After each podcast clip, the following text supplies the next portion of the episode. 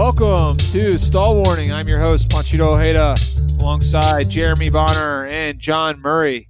We're here for an emergency podcast about this news in non-revenue sports in Division One lacrosse. Fellas, how are we doing today? Doing good. Loving that new intro music. Uh, pretty good. How are you doing, Punch? I'm doing fantastic. Uh, you know, Chase Young is now a member of the Redskins, and we're going to be eating up some quarterbacks in the NFC East. Cannot wait. We'll see. We will Yeah, see. we'll see. Giants drafted that uh, offensive tackle. We'll see. Yeah, well, uh, that's uh, you know, I don't know. I don't know what to tell you. Giants Cellar drafted dwellers, man. offensive Redskins and Giants cellar dwellers. Uh so fellas, hey, look, Inside Lacrosse reported this news about college coaches opposing the waiver uh, that some of the Division One uh, schools had requested to go beneath the minimum number of sports to maintain D1 membership. John Murray, what are your thoughts? Not good. I mean, we know the sports that would take the first hit. Um, so they're targeting non-revenue sports. So this is everything that's not the football team at the school, basically. Uh, so this really puts at risk a lot of student athletes in college. Um, and definitely not a fan of it. But this, an article kind of goes over the hit the NCAA took not having the um, March Madness, the college basketball tournament. They lost a lot of money that goes to funding other sports in college. So I get it, but you know, it'd be a big price to pay. Jeremy, what do you got? So I was actually going to ask you guys if you wouldn't mind giving me a little bit more information on it. So I'm reading it right now. I'm reading this article, and there's one line specifically that confused me. It's um right here. Division 1 membership requirement re- requirements that include reducing the number of minimum sports required to sponsor in order to maintain D1 membership, which is si- currently 16.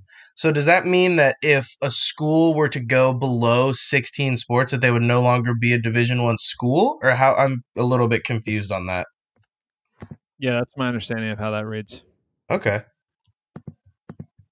Well, Yeah, go. Uh, well, that's a very, very scary thing to hear because it seems like like a lot of schools are almost ready to try and just do whatever they need to do to stay above, and getting rid of these sports right now seems like something that they feel they can do that won't have very severe repercussions because of the uh the weird numbers that we're looking at. Little, little Yeah, I mean freaky. the the COVID nineteen has presented a ma- major issue, but I think the biggest concern I have is isn't part of attending uh school athletics, like not just for the athletes, but for the the people who go to that school. Yeah, it's definitely a draw for some schools. I mean, obviously, big time schools like big time college football is huge, like no doubt about that. But like big time college basketball also huge, no doubt about that. But I mean, women's volleyball, men's lacrosse, women's lacrosse, like those are experiences. People still come to schools and want to enjoy those experiences. Do you think that? Do you think that if there's you know only football and only basketball, and do you think people are going to be getting the same experience that they kind of signed up for five years ago? It'd be different. Um, I mean, this is like the NCAA sanctioned um, sport, so there's always club and other um, sports like that. But you know, it's it'd be different for sure. Yeah, I mean, think about the uh, facilities, right? You have all these facilities built for all these teams, and now they're using the club teams, and like, are they just charging more money? I don't know. It seems to me like part of what makes that school experience important is not just for the athletes and the coaches and the community and, and everyone else who's involved in, you know, whether it be football or basketball or lacrosse or whatever, but also just the student population um, and club sports are, a great alternative, but they're just not they're not the same as varsity sports. You know, and I'm I'm a club coach, so like, you know, I get it. But uh, Yeah, do you guys think that the NCAA is going to grant this waiver? Uh, I don't know. It depends. I'm not a big fan of NCAA, so I think if it helps their bottom line, they'll do it. Um, which is sad because uh, I think that hurts a lot of student athletes, but you know it would benefit some of the schools because just the amount of money it takes to run these programs is a lot, and you know that money's not coming in right now. Uh, but you know we're hoping this gets uh, this COVID situation gets handled as soon as possible, and you know a decision like this could have a really long standing impact. I definitely definitely agree with John. This could have some some serious repercussions in the future. In in this time that we're in right now, which is kind of scary, is it, it almost feels like the NCAA might say say yes to doing this, if even if they necessarily might not need to at that exact moment, and then look back on it in a couple months and realize that that may not have been the smartest idea. It, it's just so scary because everything is so uncertain around us, and anything can really happen. That's all I got. Yeah, you know, interesting thought. Uh, do you think that if they grant the waiver, that it might open the door in the future for men's lacrosse to be uh, re-added at a lot of schools in like a five or ten years from now? Because all of a sudden, you've already dropped men's and women's soccer and wrestling and swimming and diving and whatever else. Uh, not that any sport should be dropped. I don't believe that. I I don't want to see colleges drop sports, but obviously, if they pass this, that's a, a very plausible outcome is the benefit that men's lacrosse gets added uh, when they go back to adding sports again.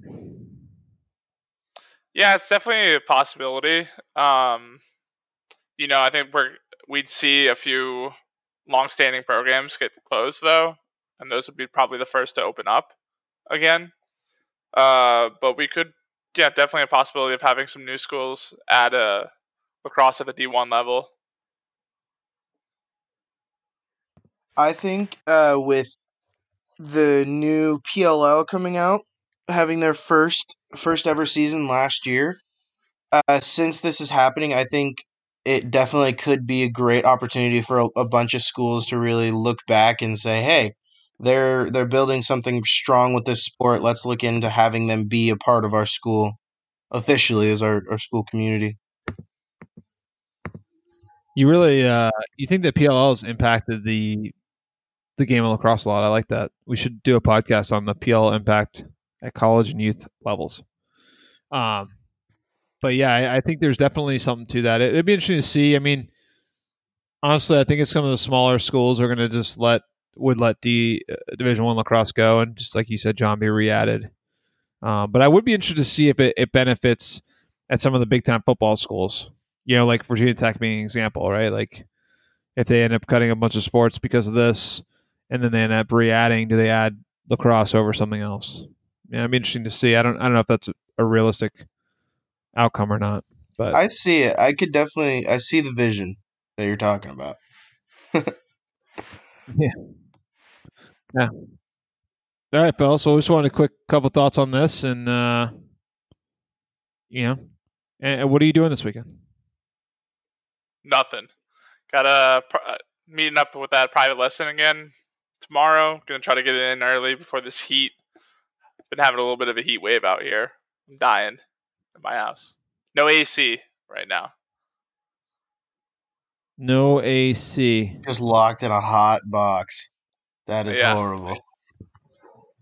Oh, John, if you have a, a self standing fan, I would recommend putting a water bottle in the freezer and then just attach it to the back. It works. It's like a little air conditioner you can put on put on your little desk. MacGyver AC right there. It's nice. It surprisingly this, works out. This podcast not for lacrosse information anymore. No, sir. Uh, all right, fellas. Well, we really uh, good talking about this, and we're looking forward to getting back on the air on Monday. But uh, for for John Murray, for Jeremy Bonner, I'm Panchito Ojeda. Thanks for joining us on Stall Warning.